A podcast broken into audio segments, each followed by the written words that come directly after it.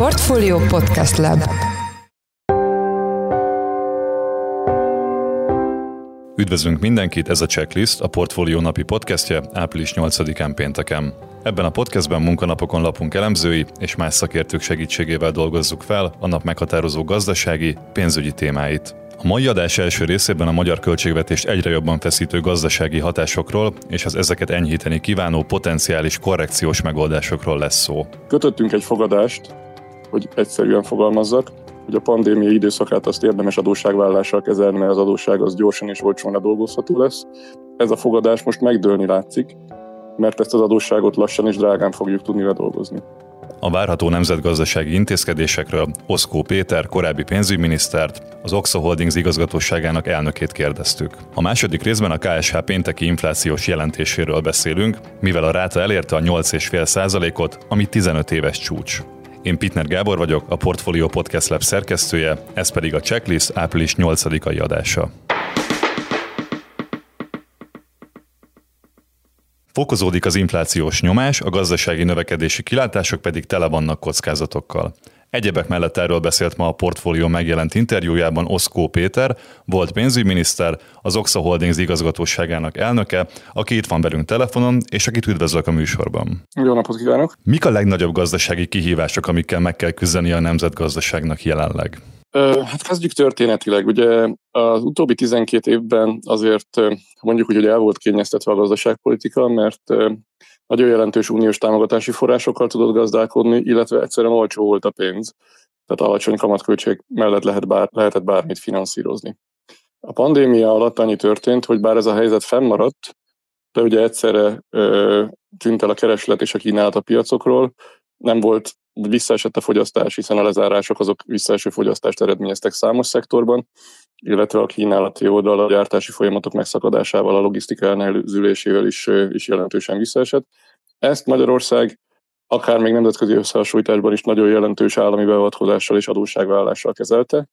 Tehát nagyon jelentős volt az állami költekezés, különösen a gazdasági beavatkozás, tehát nem is a lakosság kapott jelentős támogatást, hanem a gazdasági szereplők. Ennek valóban az lett az eredmény, hogy rövid távon egyébként a hazai növekedési pálya az gyorsan visszapattant, tehát 2021-re egy jelentős növekedést sikerült elérni.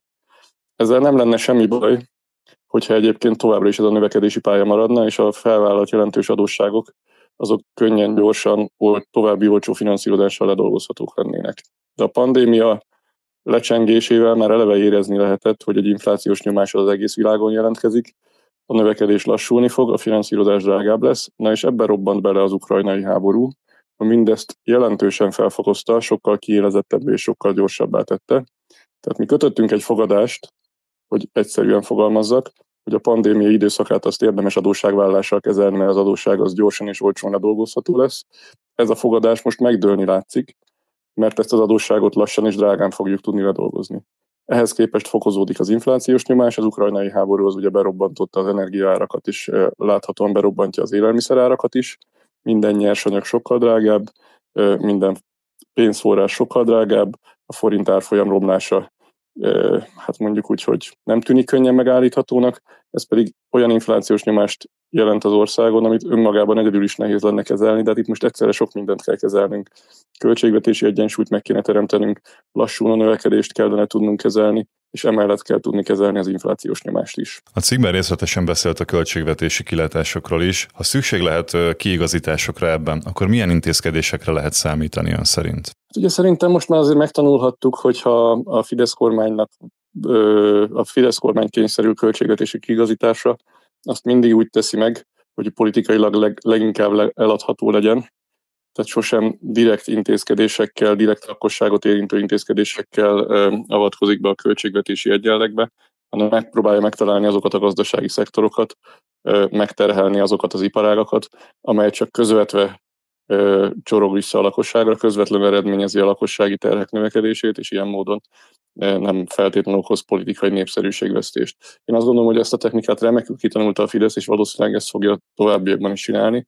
Tehát, hogyha olyan módon kell belenyúlni a költségvetési egyenlegbe, hogy bárhol bevételt kell növelni, azt valószínűleg nem lakossági intézkedésekkel fogja megtenni. Emellett a másik nyilván kényelmes mozgástere hogy hozzányúl az állami beruházásokhoz, mert az állami beruházások azok óriási mértékűre híztak az elmúlt egy évtizedben, tehát attól, hogy olcsó volt a pénz, attól az állam egyre bátrabb volt, és egyre jelentősebb összegeket költött.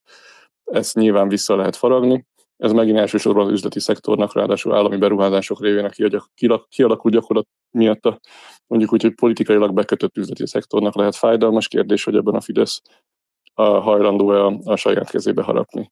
És hát az a furcsa helyzet egyébként, és ez is sok éves gyakorlata ennek a politikai oldalnak, hogy az infláció az a költségvetési egyenleg tartását egyébként segíti. Tehát valójában azáltal, hogy a befolyó adók nagy része az fogyasztási alapú adó, hogyha kétszámjegyű az infláció, az áfabevétel sokkal magasabb. Tehát ez egy nagyon izgalmas kérdés, hogy a kormány mit fog csinálni az inflációval.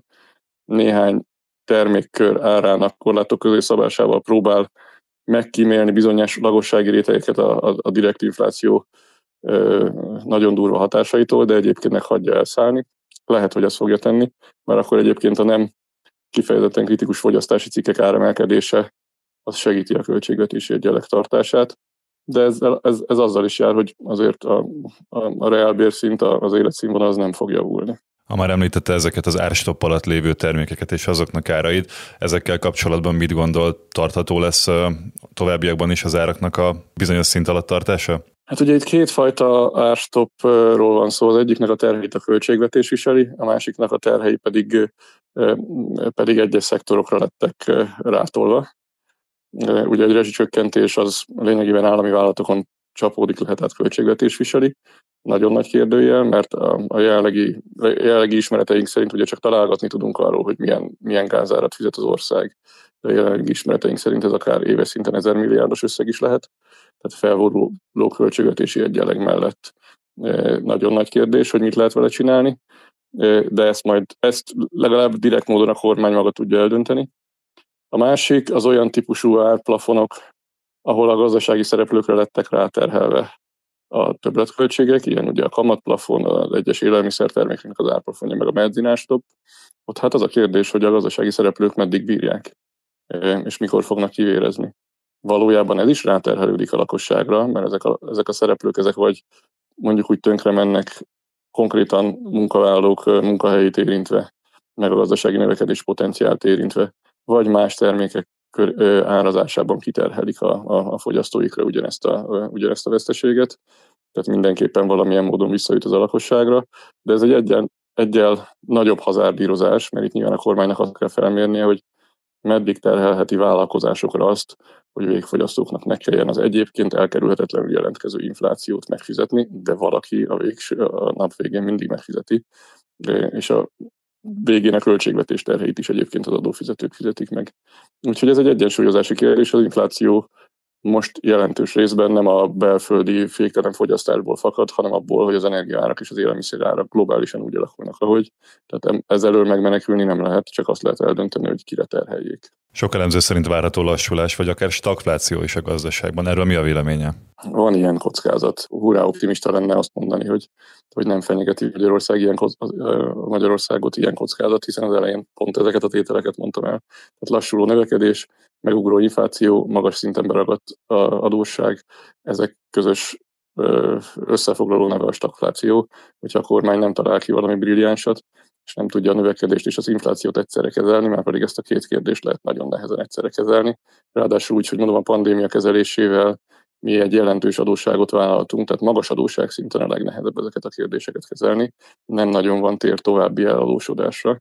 Ugye, hogyha a láthatatlan mértékű, vagy a nemzetközi összehasonlításban töredék mennyiségű lenne az államadósságunk, akkor most mondhatnánk azt, hogy na, akkor most kell adósságot vállalni, de hát nem ez történt, mert ezt a kártyát már kijátszottuk a pandémia alatt, úgyhogy én sem látom most rögtön azt a receptet, hogy lehetne ezt a kockázatot elkerülni. Az utolsó kérdésem ezzel kapcsolatos egyébként, ha ön most töltené be a pénzügyminiszteri posztot, akkor mik lennének az első és legfontosabb intézkedései a jelen helyzetben? Hát ugye egyszerű politikai logikával gondolkodva, már pedig egy pénzügyminiszternek is politikai logikával kell gondolkodni, hiszen abban a munkakörben intézkedik. Egy választási ciklus elején kell megtenni a nehéz intézkedéseket. Egy választáshoz közeledve egyre kevésbé van rá mozgástér, tehát a választási ciklus elején kell meghozni azokat a döntéseket, amik akár politikai kompromisszumként is értelmezhetők. Én azt gondolom, hogy valójában egyébként az első és legfontosabb pénzügypolitikai indítatású kérdés az az unióval való megegyezés, az uniós elérhető alacsony kamatköltségű hitelforrások és támogatási források lehívásáról. Egy ilyen helyzetben végképp öngyilkos stratégia, bármiféle szuverenitás kérdést, vagy presztízs kérdést csinálni abból, hogy az unió támogatási források lehívásának a feltételeit teljesítsük.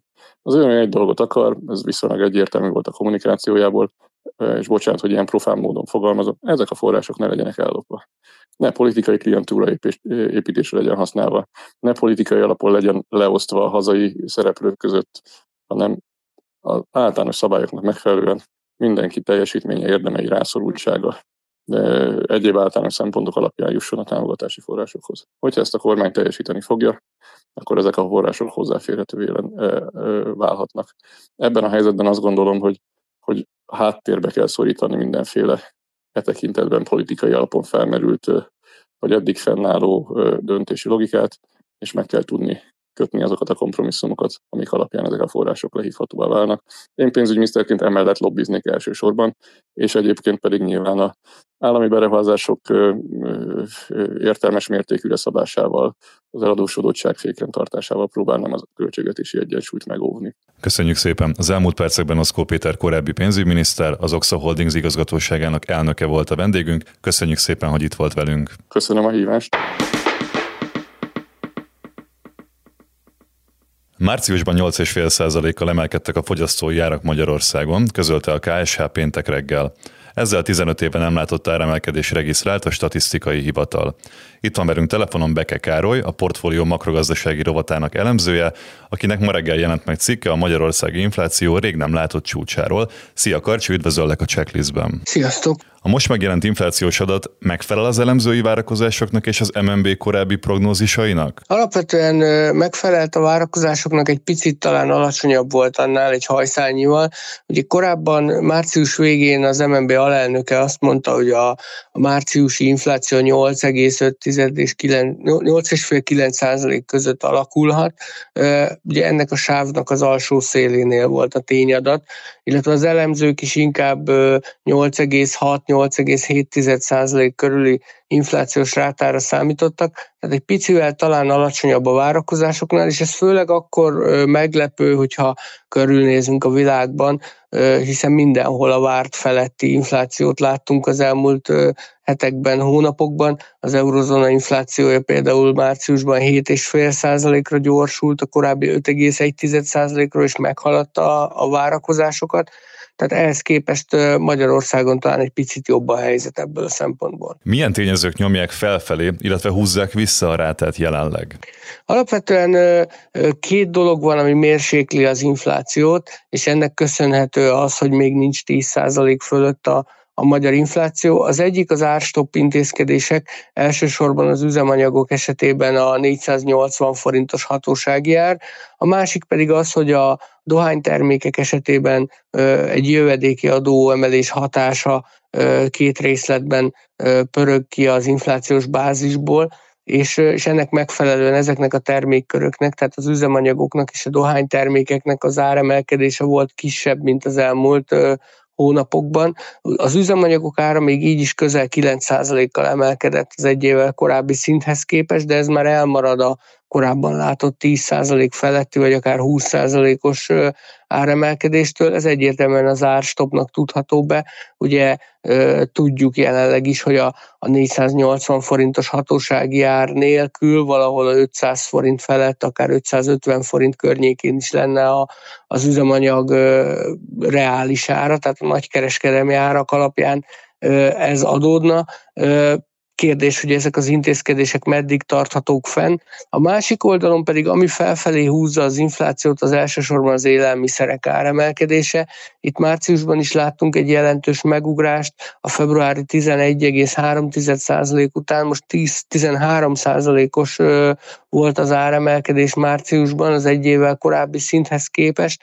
Tehát egyértelműen látszik annak a hatása, amiről már hetek óta beszélünk, hogy az orosz-ukrán háború következtében megnőttek a nemzetközi élelmiszerárak, és ez begyűrűzik Magyarországra is. Ugye a kormány ezt próbálja tompítani, az élelmiszerek esetében is bevezettek egy árstopot 7 alapvető élelmiszerre, tehát ezeknek az ára nem emelkedett, viszont cserébe az összes többi élelmiszer ára nagyon jelentősen megugrott, tehát például, csak hogy egy példát említsek, azt látjuk, hogy ugyan a csirkemell esetében van egy szabályozott ár, tehát a tavaly októberi áron kötelesek árulni az üzletek a csirke mellett, de például a csirke combára az egy év alatt több mint 30%-kal, de 3 hónap alatt is majdnem 15%-kal emelkedett. Tehát, hogy azért minden termékre nem lehet kiterjeszteni ezt az árstoppot, és látszik az, hogy azoknál a termékeknél, amelyeknél nincs szabályozott árod, bizony megjelenik ez a jelentős áremelkedés,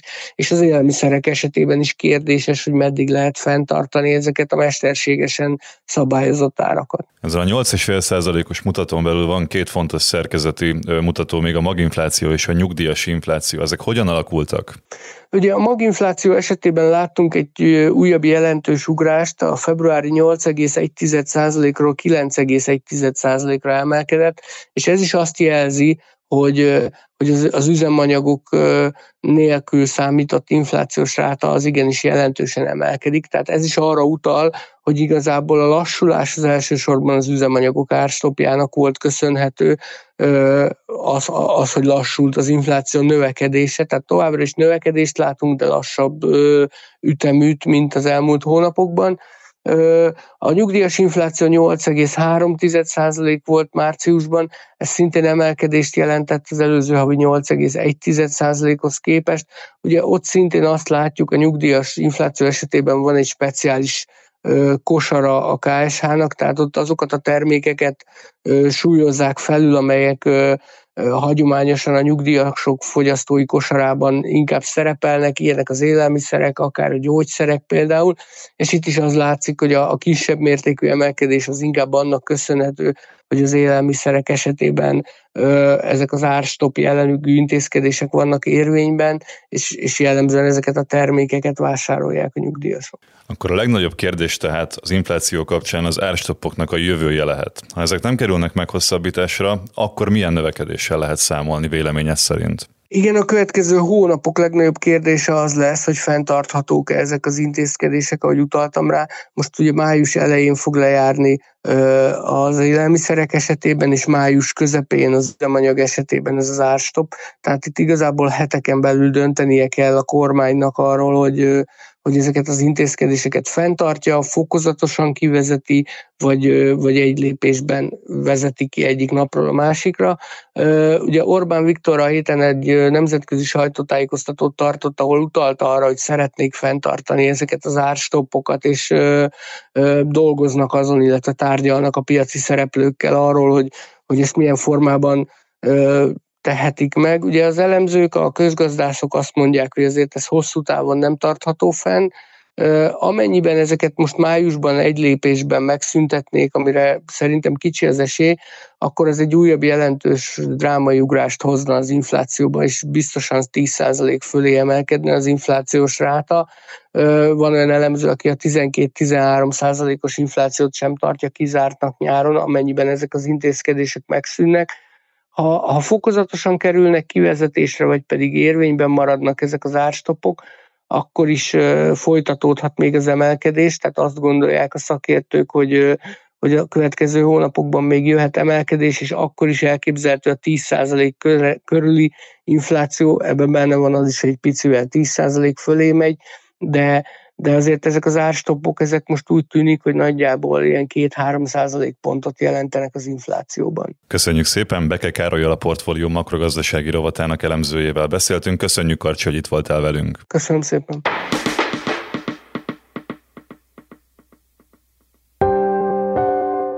Ez volt a Checklist, a Portfolio napi podcastje április 8-án. Ha tetszett, iratkozz fel a Portfolio Checklist podcast csatornájára Spotify-on, az Apple Podcast-en vagy a többi nagyobb podcast platformon. Az adás elkészítésében részt vett Gombkötő Emma és Forrás Dávid, a szerkesztő pedig én, Pitner Gábor voltam. Új adással hétfőn, 5 óra körül jelentkezünk. Jó hétvégét, sziasztok!